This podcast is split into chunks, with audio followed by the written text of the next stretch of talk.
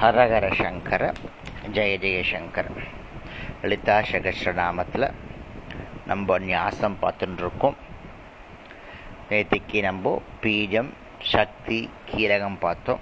அதனுடைய தொடர்ச்சி இன்னைக்கு.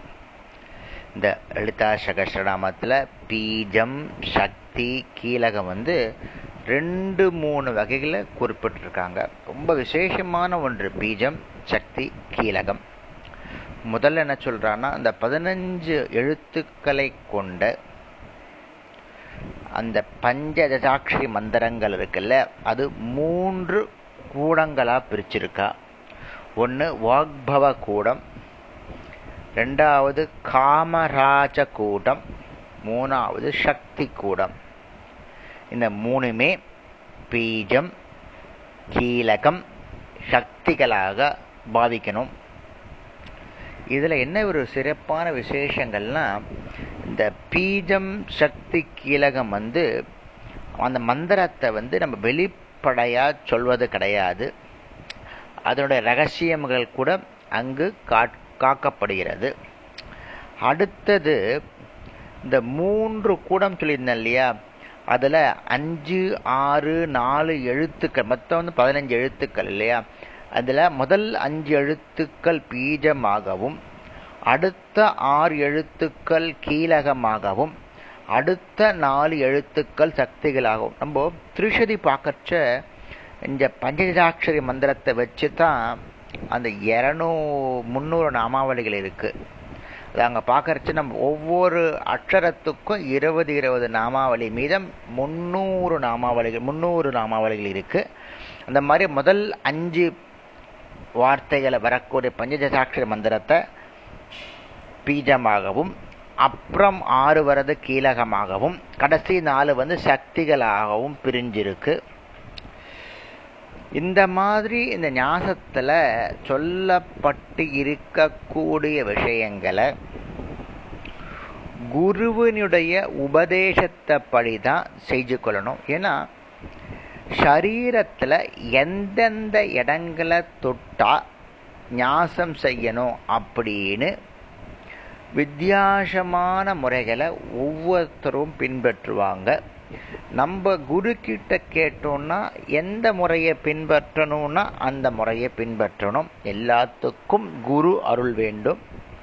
என்னன்னா ஒரு முறை என்ன சொல்ற ஒரு முறை ஒரு மெத்தட் எப்படின்னா பீஜத்தை வந்து தொப்பில்ல தொப்பில்லையும் சக்தியை வந்து குக்கியத்திலும் கீழகத்தை வந்து கால்லையும் பாவனையா தொட்டு நாசம் செய்யறதுன்னு ஒரு முறை.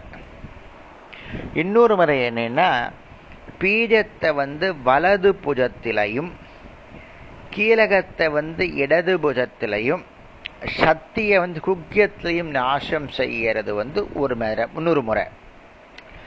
இவற்றையே முறையாக குக்கியத்திலையும் கால்லையும் தொப்புள்ளையும் நாசம் செய்கிறது இன்னொரு முறை.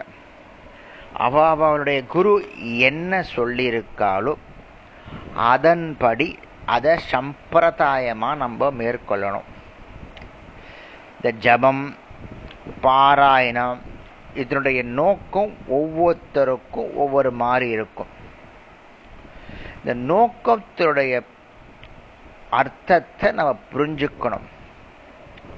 அப்புறம் விநியோக நியாசம்னு ஒன்று உண்டு. அதாவது வலது கையால் எல்லா அங்கங்களையும் தொட்டு இந்த ஜபத்துக்கான தேவியை அந்தந்த இடத்துல வச்சுண்டு நமக்கு அருள் கிடைக்க அப்படின்னு அம்பால வேண்டணுமா?